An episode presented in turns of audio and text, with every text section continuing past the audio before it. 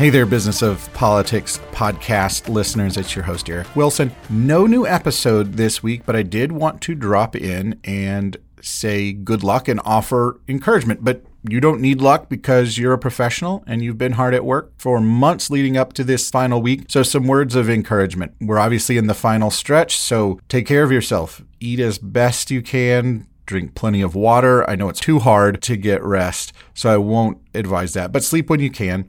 No matter what happens with your campaign on election day, remember that not everything a winning campaign did was right, and not everything a losing campaign did was wrong. Don't let survivorship bias skew your takeaways. Sometimes environments and circumstances beyond your control matter more than the campaigns or candidates.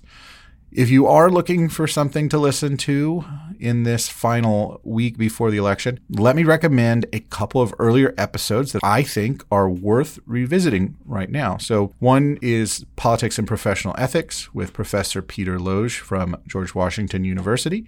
Another is How to Build a Career in Professional Politics with Michael Cohen. If you're interested in learning what's next after campaigns, our conversation with Joe Pounder about how political entrepreneurs can break into public affairs is a good listen.